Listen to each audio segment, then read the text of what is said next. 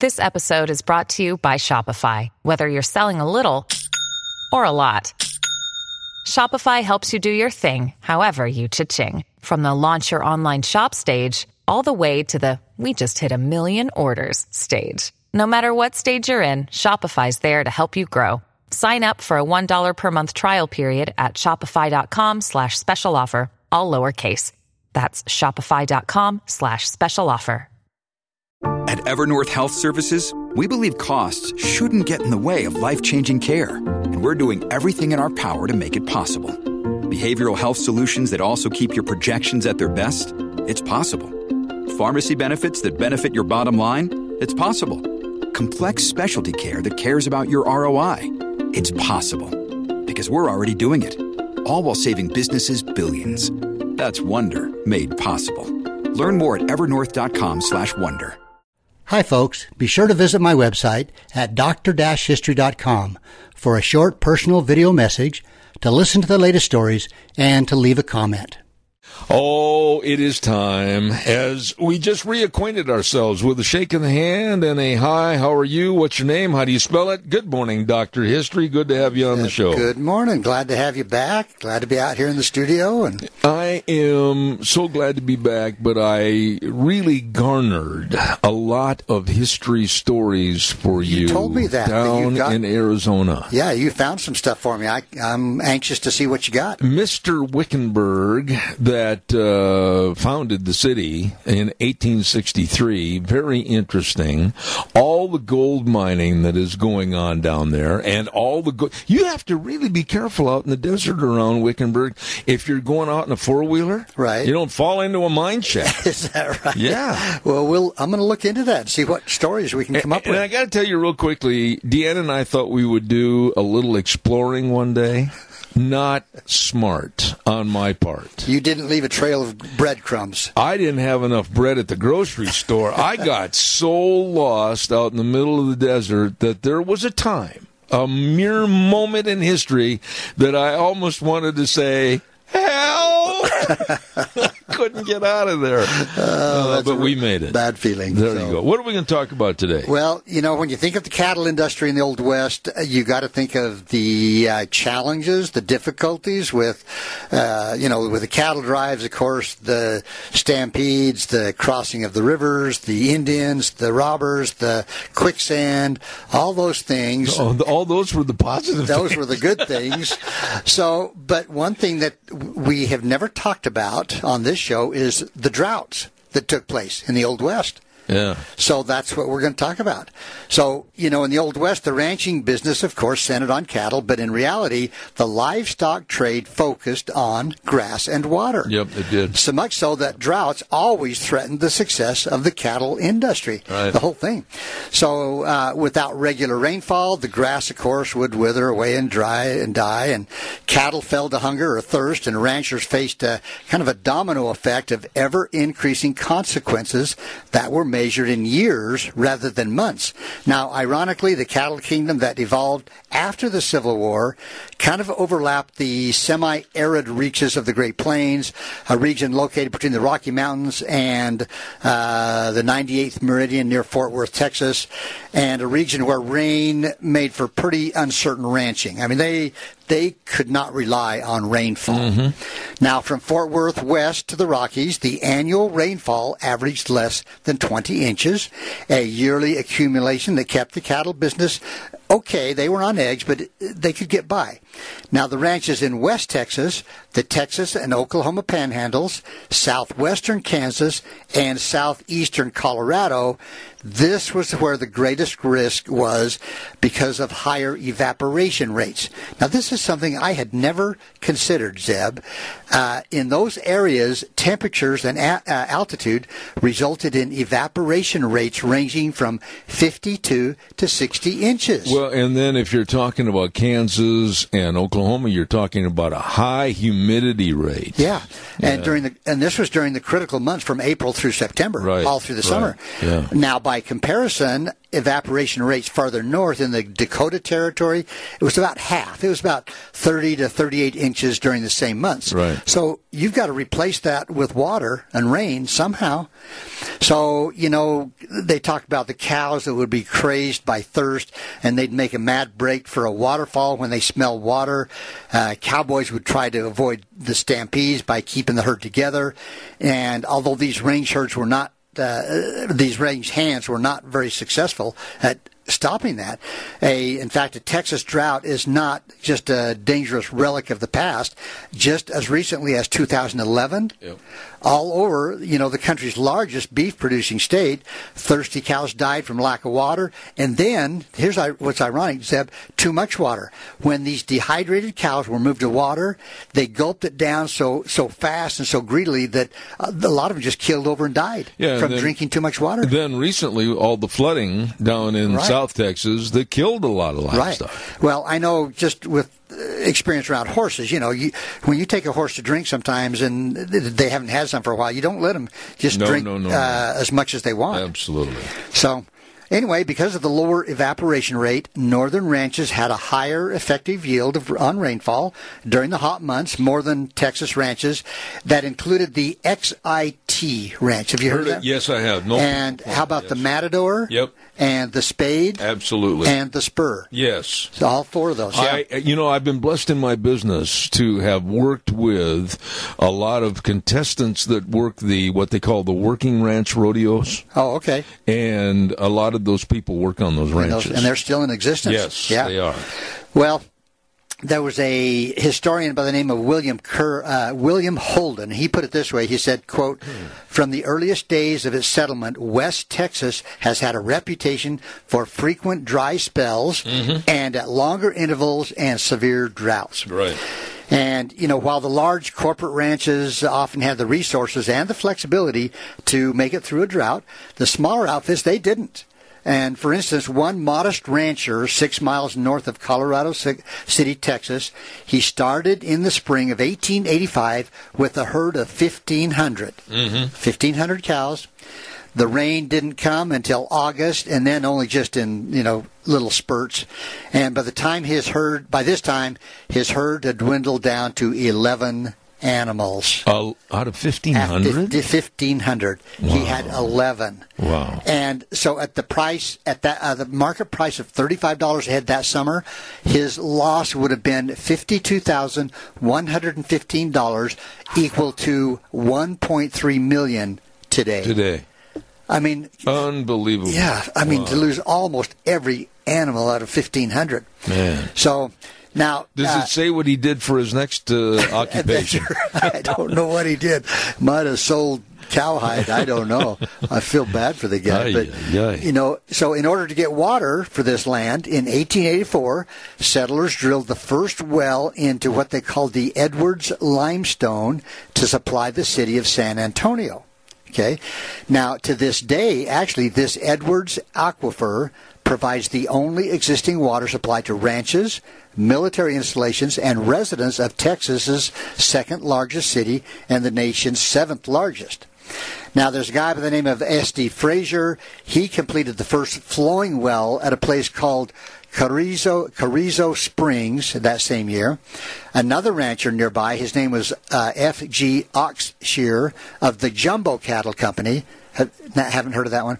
Uh, anyway, he fared a little better. He managed to save half of his herd, and but they skinned the carcasses of the others to sell the hides at three dollars a piece. Three bucks. Yeah, for a cow. That, three dollars you know, after all that work, and and plus the work of skinning the animal. Oh my you know? goodness! Well, since the late eighteen hundreds, ranches began pumping underground water to the surface through mechanical windmills, and these cattle water at a tank from a company called the Letter. Leader windmill built by T M Brown and Company of Fort Worth. Uh-huh. And, of course, now when you think of across the country, you just picture windmills all over the place, oh, yeah, right? Pumping, yeah. pumping water. So uh, the year eighteen eighty-five started one of two major multi-year droughts that shook the West Texas cattle industry and forced ranchers to kind of reassess their practices just to get by, just to survive. Now, those droughts came within a ten-year period. The first one was in eighteen eighty-five to eighty-seven, so about a two- or three-year period right there. And then the second one was eighteen ninety to ninety-four, a four-year period, so twice within a ten-year span.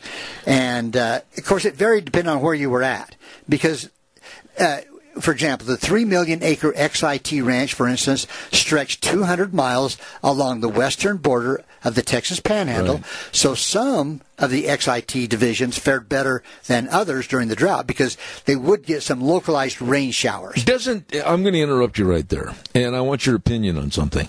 Doesn't it tell you in what you just stated that uh, climate is cyclical and changing, and we have records of going back to the eighteen eighties of drought and uh, climate change, and, and then we have these much. people today that absolutely are saying, oh, the sky is falling. Well, and then... Uh, Then you got the other side of it where you have floods. Absolutely. You know. So, but you know, the severity of both droughts varied by region. In the eighteen eighty-five to eighty-seven shortfall, that they called that the Big Dry.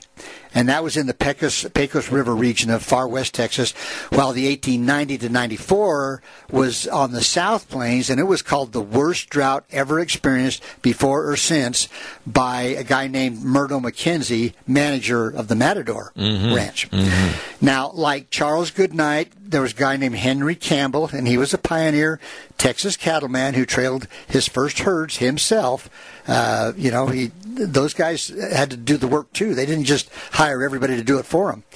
But anyway, one of his investors, a guy named Benton, in the Matador Land Company, they sold their Panhandle ranch to a British syndicate that year uh, because of problems. Uh, Campbell stayed on to manage it. But a drought in eighteen eighty-three would uh, cause problems for the smaller ranchers whose water supply had been cut off by the Matador Ranch. Ooh. And this is when... Trouble in River City. Yeah, and this is when pretty soon you had barbed wire making its uh, yeah. entrance. And, yeah. uh, you know, let's face it, I mean, water was the critical thing. Absolutely. And if you had somebody that was cutting off your supply... You know? Absolutely. Anyway, regardless of drought's timing, the impact on cattle and the implications for ranchers were the same. Death for the former, bankruptcy for the latter. Uh, the first grass uh, withered away. Then the streams and the water holes dried up. Next, the cattle would be in a weakened condition. They had to walk, walk farther away from water to find grass before returning to find the water almost gone. So the cattle died either from thirst, starvation, or exhaustion. Now, a cow with a calf and weaning calves or steer yearlings and bulls, they died first. Dry cows and grown steers survived the best because, you know, they, they would. Right. Now, sometimes uh, during drought, cowboys would actually kill the weaning calves so that their mothers could survive uh, since their wombs were the wellspring of ranching prosperity. You wanted to keep the uh, keep the, the cow so you could have another calf crop. Well, on the Spur Ranch in eighteen ninety-two, the calf crop dropped thirty-two percent. That's a third. Mm. You know, from eighteen ninety-one, the crop of eleven thousand, uh, a third of those uh, died due to the drought. Now, the smaller ranches had even a harder time. There was one called the Borden County's M K Ranch, and it branded six thousand calves in eighteen ninety-three, but only one hundred sixty calves a year later. Well, it bankrupted this small ranch, which was only a twenty-five square mile ranch, but to go from six thousand calves one year to one hundred sixty the next year. Now, a gal by the name of Martha Jane Conway, uh, she was a cattleman's wife living near the Spade Ranch, recalled the drought desperation of eighteen ninety-two, and here, here's what she said. There was, excuse me, there was but little grass for the cattle. We dug bear grass, and I don't know what that is, chopped up the roots and fed them to the cows. Wow. We also fed them prickly pear after burning off the stickers mm-hmm. and cut limbs from hackberry trees and fed them to the cattle. I mean, these this was desperate times. They were just finding anything to feed these cows to get them through. Yeah. So, yeah. But important as feed was, cattle could go days without grass, but not nearly that long well, without obviously water. without water. Right. And during the hot summer months, the cattle consumed an average of about fifteen gallons a day. Mm-hmm. So on the Spur Ranch, this translated into a daily need of seven hundred fifty thousand gallons for an average herd of fifty thousand. Need a river. Head. You you do. I mean, even a pond would yeah. probably not survive. No. Uh, a guy by the name of John McCandless is among those X I T uh, ranch cowboys, and a cowboy who later became a uh, he, he actually became a Texas Ranger and the sheriff of Dallam County. McCandless also led the ranch's last big cattle drive, the Texas Panhandle Ranch, that at its peak employed one hundred fifty cowboys. And herded one hundred sixty thousand cattle. Uh, they had to abandon ranching to sell off some land as land prices rose and the drought got worse. I, I could be wrong on this, and I'll stand corrected, but I believe that name McCandless was a name that was also adopted into a John Wayne movie. It, with the character John Wayne okay. playing a rancher that had turned into a lawman. Yeah, and he it was in the Texas Panhandle yeah. when he was a Texas yeah. Ranger. So, you know, desperate for precipitation, the ranchers explored other options, some scientific and some not so scientific. Oh, really? Yeah, I'm going to tell you about that. Okay, a guy by the name of Fred Horsberg, Horsberg, manager of the Spur, asked his bookkeeper, a Mister Fluke, to write, quote, Hester's weather forecast, okay, for a scientific assessment of rain probability, and he sent along a three dollars subscription fee, plus the ranch's latitude, longitude, and altitude. Now, Hester may refer to a New Orleans guy by the name of Henry G. Hester, whose reports documented rainfall in Texas and other areas. So kind of like a prognosticator, mm. weatherman, okay. something, something. Anyway, the reply came back that the horoscope showed no relief from present conditions for some time to come. The forecast proved correct, even if it wasn't scientific. Now, it doesn't take a genius to figure out that we haven't had rain for a long time, and you're probably not going to have any more. Yeah. Anyway, so forced with the reality of either moving the cows or letting them die, actually California ranchers during the two thousand fourteen drought, they actually loaded their heifers and steers into trucks and actually took them to Texas because they were having a drought in California. Yeah. Mm-hmm. So now, more scientific than horoscope, though, uh, were the rain-making experiments that were partially funded by the federal government in Midland County in eighteen ninety-one, based on the fact that rain a lot of times followed major Civil War battles back east. The scientists figured out that concussions run rain from the clouds. The booming and the cannon would cause it to rain. Really? Yeah. Hmm. So, are these the same guys that carried those little wooden sticks and let them shake above the ground? I don't know. And that, there's some stuff about that, yeah, too. Yeah, I bet there is. But anyway, uh, the weather people shot off cannons. They dynamited clouds on these rain-starved Midland County ranch and with mixed results. And though some rain did fall, uh, various accounts were kind of contradictory about how much. And even so, nothing proved a connection between the, the bombing and the cannons and any kind of ensuing rainfall. Well, the larger spreads relied on more conventional and less noisy methods of getting water. So first, and this is this is good, the ranchers dammed up some small creeks and draws to capture runoff in in big tanks. Second, they drilled wells. They installed windmills to tap the underground uh, aquifers. By nineteen hundred, for instance, the X I T Ranch had built one hundred dams, installed three hundred thirty-five windmills, enough to provide water for more than one hundred fifty thousand head of cattle. And the estimated cost to do that was a half a million dollars, but they figured that was cheap compared to not being able to raise their cattle. What year was that?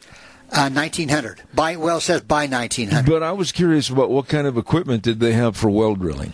That's a good question. I, I don't know how they... As how compared they, to today. Right. That, that's a good question. I don't know how they could have done that, you know, w- without some kind of mechanical uh, uh, well drilling yeah. equipment. But yeah. anyway, now to deal with the grass shortage, the ranchers uh, improved their range management, their techniques. They avoided overgrazing and provided cattle with supplemental feed, either grown by their own uh, operations or by neighboring farmers. So moving into what we do now. So, yeah. So in the end, although the nineteenth century droughts in West Texas and the Great Plains threatened ranching as an enterprise, they also ensured ranching survival by forcing these guys, because of the lack of rain, to uh, to do what they had to do. So even today, in spite of improved rangeland, uh, water conservation techniques are in effect. Uh, West Texas and the Great Plains still uh, face, uh, you know, it's a semi-arid climate. Yep. And again, it happened as recently as two thousand fourteen fifteen. And when the drought of eighteen eighty-five eighty-seven broke in in San Angelo in April of eighteen eighty-seven, the uh, editor of the newspaper said, quote, "The sweetest strains of melody that have fallen on the ear of many a stockman in this country for many a day were caused by the patter of raindrops on Tuesday night." Absolutely. The yeah. pitter patter of rain. Pitter patter. Can you imagine rain. just, uh, and then he went on to say, it's going to rain some more. Let me ask you quickly, and I've only got a minute left here. What What about, uh, what do they call those rods? Kind of a divining uh, rod or something? Divining. Divining, divining rod. Yes. Do you believe in that? You know what? I do. And let me tell you something that happened years ago when I was just a kid. There were two brothers that went through the ice over here on the Snake River, ice skating. And uh, there was a, the sheriff, and they were down there trying to find, the unfortunately, the bodies. And a man drove up in his pickup and asked, what you're doing? He says, well, we're trying to find these. And so he went back to his pickup and he got a hanger, a wire hanger. And he went out onto the ice with that divining rod, if you want to call it that, and he found the boys. No kidding. So wow. I, I think there is something to it, to finding water, you know, with a divining rod, and I think there's some people that could actually do it. We got to talk more about this. It's a, that's an interesting, interesting topic. Yeah, interesting. Find out about the well drilling. That's a good idea. Cause I, surely they had some Something. mechanical technique. Had to, to. Maybe with a steam engine type thing. Could be. Or, yeah. Doctor History, you never let us down, except when you're not here. And uh, God bless you for a very interesting story this morning. I appreciate that. Thank you, Zeb. And next week? We'll see. All right, buddy. Thank you.